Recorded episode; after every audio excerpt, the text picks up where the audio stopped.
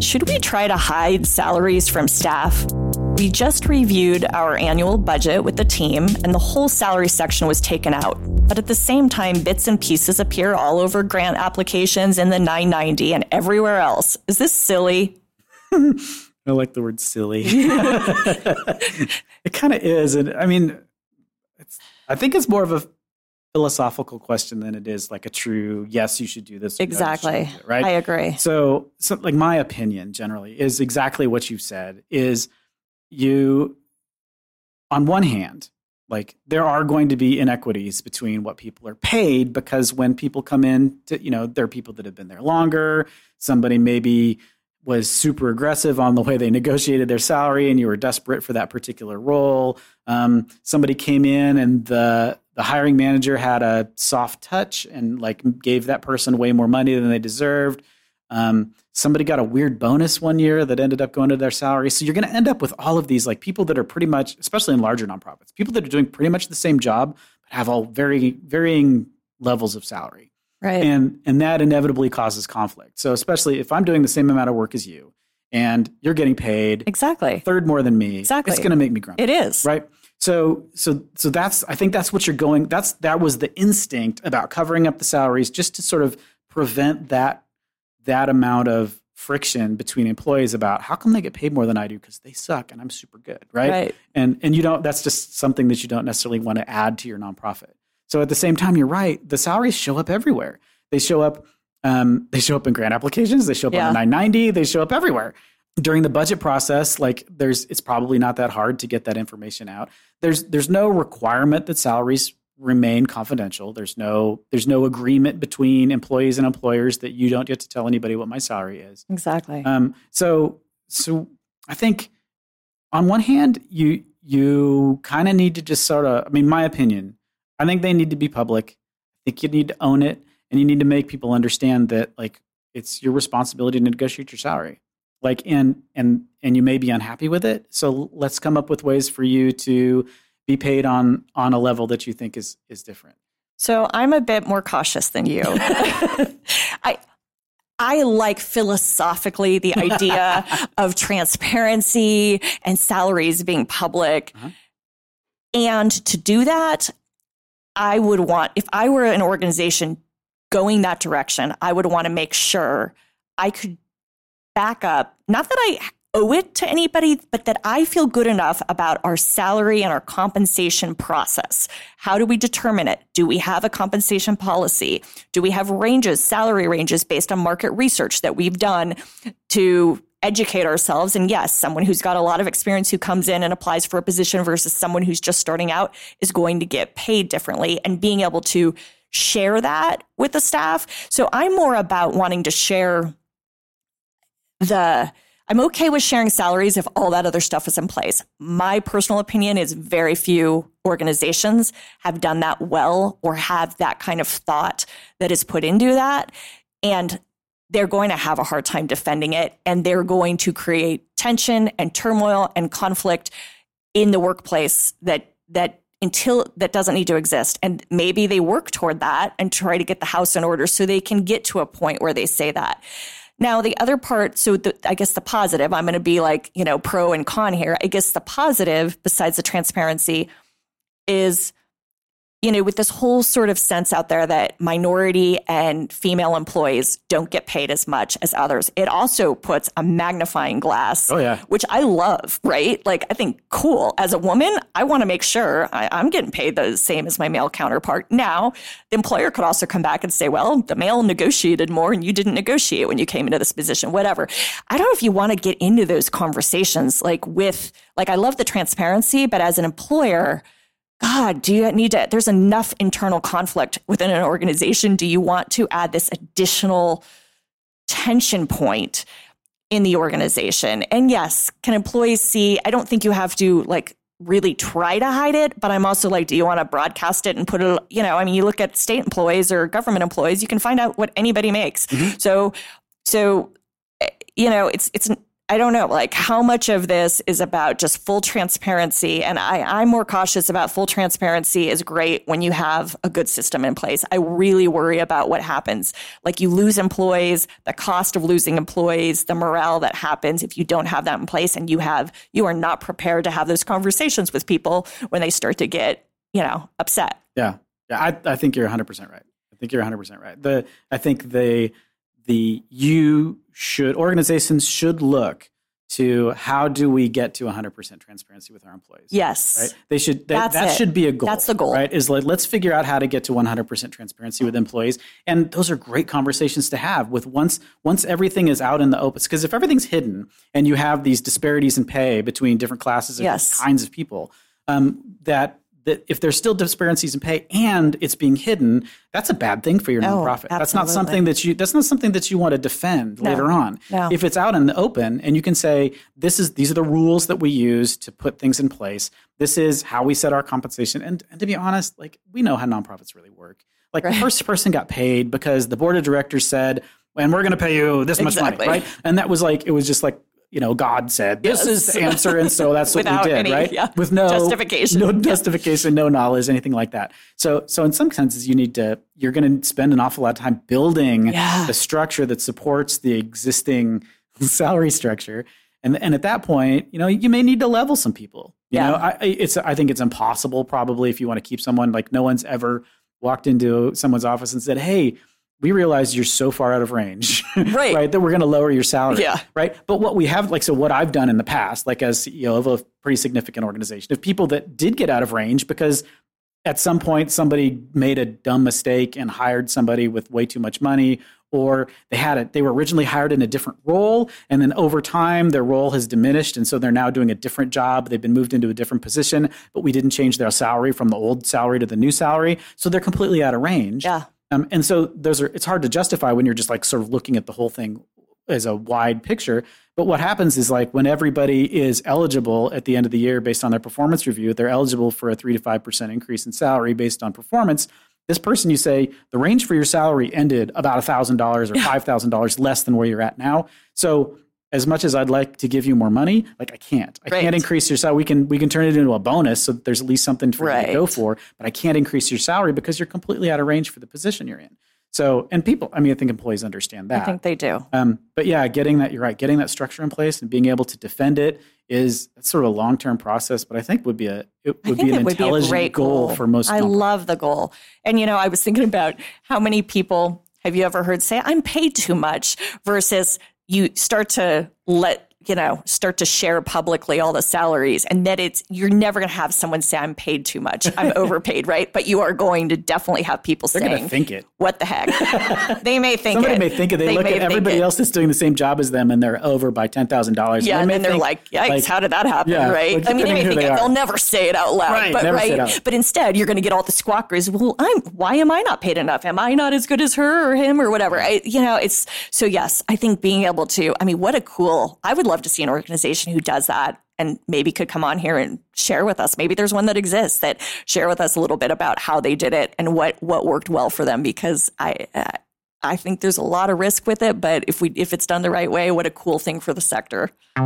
Nonprofit governance. Nonprofit answers. Nonprofit board. Nonprofit management. Nonprofit marketing. Nonprofit resources. The Alliance for Nevada Nonprofits presents Nonprofit Everything, the podcast about everything nonprofit, with your host Andy Shurik and Stacy Wedding.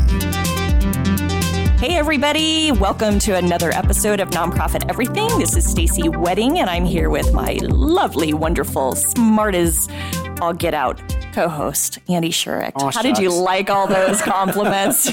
and um, a special thanks to Alliance for Nevada Nonprofits who makes this possible. So we're uh, here at their service and here at your service. So make sure to send us your questions and uh, visit us at nonprofiteverything.com.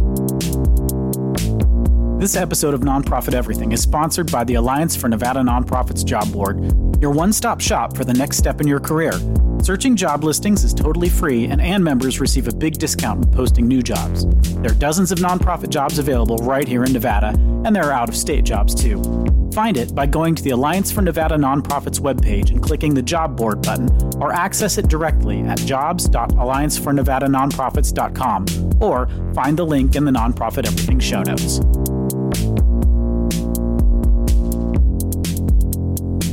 I'm young and new to the nonprofit sector. Everyone I work with is kind, experienced, and older, but rather unintentionally, they always make comments that feel demeaning to me. One coworker has called me a baby. My manager constantly asks how my parents views my new position or what project I'm working on, even though I've never heard them ask anybody else about someone's partner, parent, or child's opinion on their job. How do I present myself as humble and ready to learn more, but still be respected as a regular employee? I know how frustrating this can be. I think back to uh, when I started in the nonprofit sector in my 20s, and I felt like every comment was about my age or, you know, how could I be doing what I'm doing at that age? Or there was always this like comment, right? And it was really unnerving. Um, so I'm going to just share from my personal experience. I chose to suck it up and let those comments be had. Um, but try to prove myself with my actions, my behaviors, uh, taking more of a leadership role. So I would, you know, if I went to a conference, I'd say, you know, can I organize a, a, group of us over a working lunch to just share some of what I learned? So I tried to put myself in positions where I I started to prove like get people past the age thing and go, wow, like you know this is someone who knows her stuff or who's really committed or who's uh, you know got leadership qualities or, or whatever that looked like. And so over time that started to shift. And i was still young but that started to shift. But it, it took time right? So it took time and me just proving and me not really when i'd get those comments i would smile politely but i wouldn't feed into it. I would just you know it, it was sort of like i'm not going to just add to it. So i so i don't know if that helps but i'll like and i know probably this that's the worst thing for the person who wrote this going oh my god i don't want to wait and deal with these stupid comments right? right. But for me it's like the proof is in the pudding and over time then it then i started like it transitioned from oh you're such a baby you're so young or whatever and then it transitioned to wow you're a wise soul. You're an old soul. so for your age. And so then I was like, okay, whatever, I'll take it. And, and, you know, it's, I, I guess to some degree, and now I can say as someone who's middle aged, um, I miss those days of, of the, uh, the, the young comments. Now I know that doesn't help this person right now, but I, I guess that would be my take on it. Um, I don't know. What do you think, Andy? What would you do? So, so, I'm trying to. I mean, it's been a long time since I've been in that position, but I, I mean, I do remember as soon I was as I was old enough to grow a proper beard, I grew one for for a very similar reason. Because I've always, I've, I mean, I'm way older than people think I am. People have no idea how old I really am, which is fantastic, and I love it that way now. But back then, um, and and I, you know, my I think I didn't have similar feelings only because I'm kind of oblivious okay. to other people's opinions of me and which is never good and you know has caused me all kinds of other problems throughout my nonprofit career yeah. which is because like i don't it doesn't like what people think of me has rarely been um, something that i am concerned with. And i've also cultivated and this helped i mean and i th- you know the I, I think the the question i don't i don't know what gender the person is that's asking. Um, I early on sort of also have cultivated an interesting scowl that I've always oh. used just because I'm kind of blind. so I've had glasses since I was a little kid. Yeah. And it takes me my eyes a while to focus on something. And so when I look at somebody, like my first instinct is to scowl at them because I'm trying to figure out who is standing there. Like, who are you? Oh. Because it takes a second for me to register who that person is. And so, so I think, you know, this, for, for me, that's never happened um, necessarily, but I, I get that, that being different that you're somebody that's different so i'm guessing because in the question you said that like everyone else that you work with is older Yes. Um, so there are a couple of approaches you could take. Number one, you could just like feel like the same way you might about your dad, right, or your grandpa, right, which is just like, aw, like so. Right. So everybody has everybody has somewhere in their family, and like my all my grandparents have passed on by now. Um, but like they, when I think back at the kinds of things that my grandmother would say, like or my grandfather would say like they were horrifying right. like they were and at the same time you like you love them and you know but at this you know that what the things that they're coming out of their mouth are completely wrong like you just like how can you believe that that's so old of you to Right. think these ridiculous things that like today we don't say that kind of stuff Very, anymore, Grandma, yes. right? So so like remembering that you know there is going to be some sort of generational difference between you and these people, and that that that you're never going to convince them that that that they're not old and you're not young. Like that's not something that's a physical difference that you're never going to be able to change. So so you can either one sort of accept that old people kind of do old people stuff, and Right. like you know they're going to ask like oh they're going to ask about your kids. Like God forbid you get to a job and then you have kids because the only thing that anybody that's older than you and has had kids or their kids are moved on or whatever wants to talk about is your kids. And you're like, that's great. I'm so glad you're interested in my kids. Yes, I've got a picture of them on my phone. I've got some work to do with you right now, and I don't want to talk about my kids. I just dropped them off at school. Yes. They're gone for a little while so that I can I get, get some work break. done. Get a right? So, so like, there's always going to be these, like, you know, just like, like these interpersonal things that are going to be really, really irritating. And I, I guarantee you, this is the first one in a long line of really irritating interpersonal things that people are going to do. Is like just the difference between you and other people sometimes is going to cause friction. So that's one thing. You can either just like agree to accept that old people do goofy stuff and you can't con- you can't control it. The other thing you can do is to be super passive aggressive about it. and if somebody says yikes. something that makes you uncomfortable, and I mean, this sort of depends on who you are too. Like like some, I, I fully recognize that some people cannot do this, or they will get in trouble, they will get fired. Um, society frowns on it. But if if you are the kind of person that can handle this kind of thing, if somebody says something to you that you find offensive, like either either turn it around I was thinking that. right? I- with something like, "How old are you?" or or like I think, and I, I think Trevor Noah. This is Trevor Noah is talking about the way his mother um, used to deal with problems. Like, Okay. so someone would say something horrible to Trevor Noah's mother, and and she would just like grab it all, turn it into the largest amount of love, and return all of it as love. Like just completely reverse it and return it all as as much love as you possibly can. Wow. So so either you can be super passive aggressive about it, or you can just like try to embarrass them with how ridiculous they're being with these stupid questions. I yes, and I I totally that did. I'm going to admit that crossed my mind when I Like, when I heard you? this question. But I also thought, okay, if you, it sounds like you want. I mean, given the question is how do I present myself as humble and ready to learn more, but still be respected? I, I really think the answer to that is is the idea of how you show up every day. What I do think.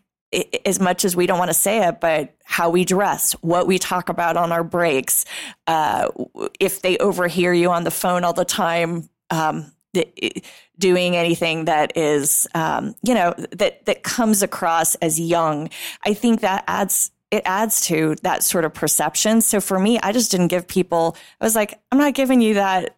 You don't get to, you know, you don't get to see that side of me. Like that side is saved for after work or like on the weekends with my friends. So for me, I took the very much approach of, okay, I'm going to dress and act, you know, like these other people, which probably made me an old fuddy duddy at a young age. But I, but I sort of just was like, I, I'm going to be like that. But then I also, so I did that for a couple years. But I wanted, I wanted then tell you about like at one point I switched it, and this is another thing. And I started thinking. You know what? My age, because I was, when I was in my 20s, I was working with two people that were in. It was only me and two other people, and they were in their 60s. So it's me in my 20s, these other ladies in their 60s. And you know what I did is I also started thinking, I have a my age is a strength.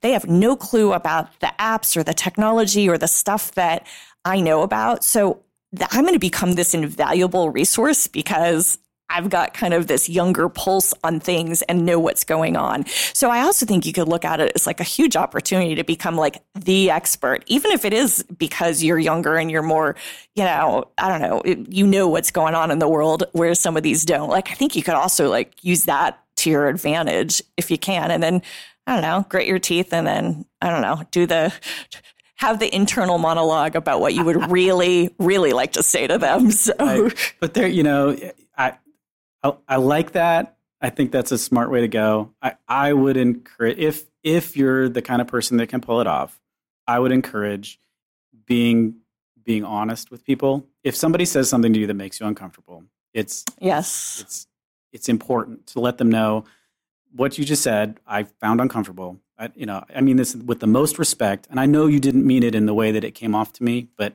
but it makes me uncomfortable when you call me a baby. Yes. Like, and I just if you could stop doing that, that would be amazing. right? Yes. And then, you know, either you'll get one of two reactions. You'll get, you know, indignance, which is like, I can't believe they said that. Or they'll or you'll get, you know what? I apologize. I'm very sorry for that. I will stop doing that. Right. And then they know about it and then they'll, you know, bring you cookies and stuff.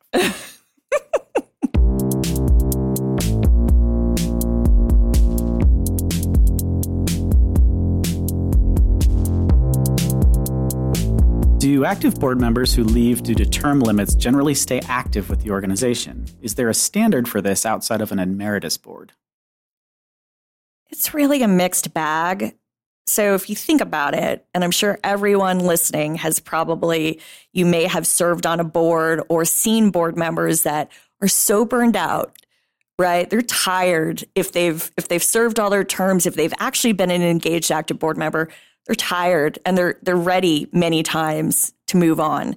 Um, and so with those folks, I don't think the engagement, re-engagement, or continued engagement happens right away. I think they need a little break to step away, right? And then you've got others that you can't, you know, get off your board soon enough. Um, we know those, but I honestly think it comes down to having a conversation when you know someone's going to be terming off soon. I think it's a great conversation to have. I, I mean, you can look at it almost like, and I think we've talked about this in prior episode, almost like an exit interview for the board member, but sort of talk to us about the board service, right? And and then what way would you like to? We'd love to have you still engaged in some fashion. Do you have any interest? And really kind of getting a pulse check on that. And and they may say, you know, not right away, but why don't you come back to me? But but if you don't have that conversation, you don't even know. And I think people make these assumptions. It's I think it's actually we do a really poor job in the nonprofit sector of holding on or engaging past board members who who gave a lot, right? Theoretically, of perhaps resources, time, all that stuff. And so, how do we figure out how we keep them connected? Because they cared about us at one point, right? So, it seems to me like such a lost, just like sort of the whole concept of donor retention, where everyone spends all this energy trying to get new donors, just like people spend energy trying to get new board members. Well, what about the ones that did serve? I mean, you could have a cool pool of amb- ambassadors if you do it the right way. Yeah, that's I've never thought of it that way. It's kind of like you know the difference between an acquisition campaign and a, a cultivation campaign with direct Yes. right? You're you, you've got these people engaged, and so so how do you feel about emeritus boards? It said emeritus boards, and I've I've got mixed feelings about emeritus boards. Do you? Well, I have, so I don't have mixed feelings. I'd love to know your mixed feelings. So I am a huge proponent of, and I don't know if I would call it an emeritus board. I would call it emeritus directors and, or emeritus trustees. And, and what I would say is that for it to work well, you need to have clear criteria of what, not like who should be invited to be an emeritus director. Because what I see happen is everyone just says, "Oh, you're rotating off the board. We're going to plunk, you know, we're going to plop you on this emeritus thing." Right. And I, I, I no, but then nothing's done with it. There's no definition of it. It's just like when people say, "Let's set up an advisory council," and they don't have any structure for it. It feels the same way to me. So where I've seen it done well is when you actually say it is an honor and privilege to be on an emeritus board. You have had to serve all your terms. You've had to hold an officer position. You've had to go above and beyond sort of the normal call of duty. So it means not everybody gets invited to be on an emeritus director.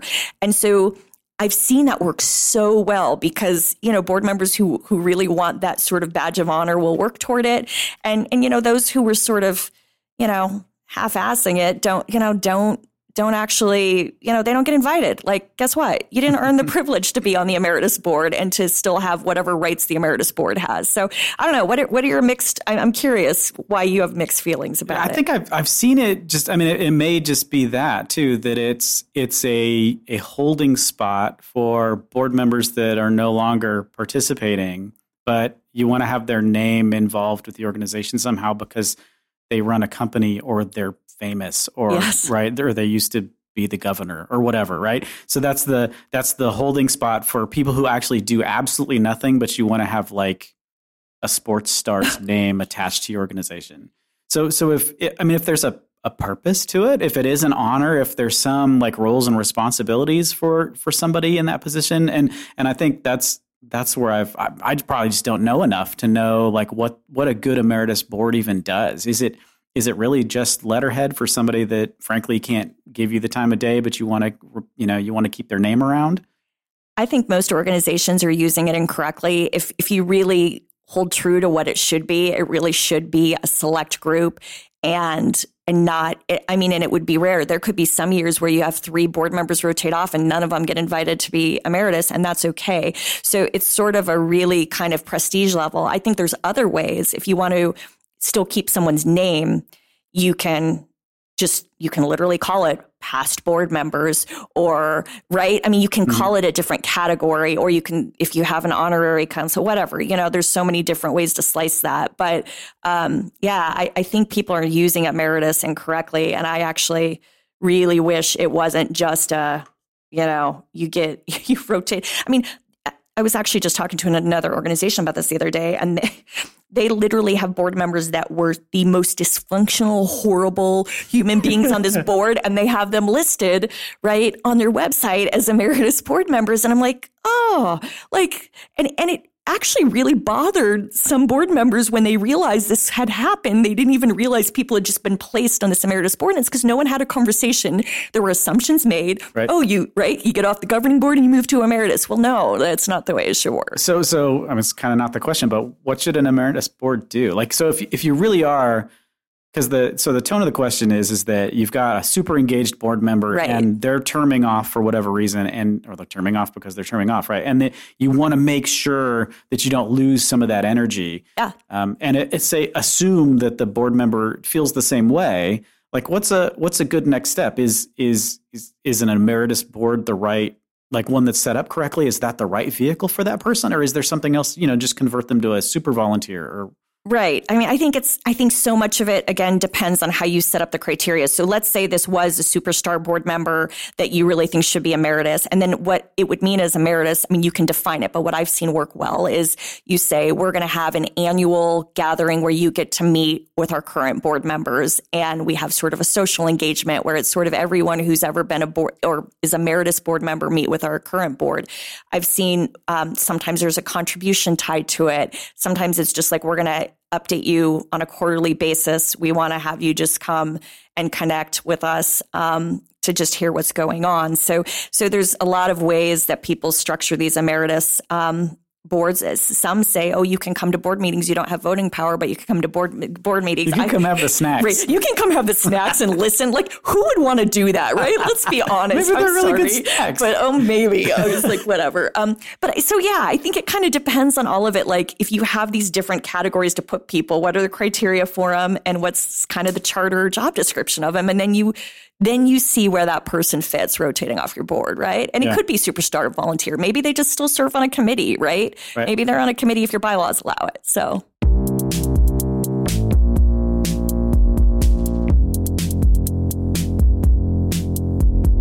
All right, that's it. You did it. You got to the end of another episode of Nonprofit Everything. Just to remind you, Nonprofit Everything is a production of the Alliance for Nevada Nonprofits. So go check out alliancefornevadanonprofits.com.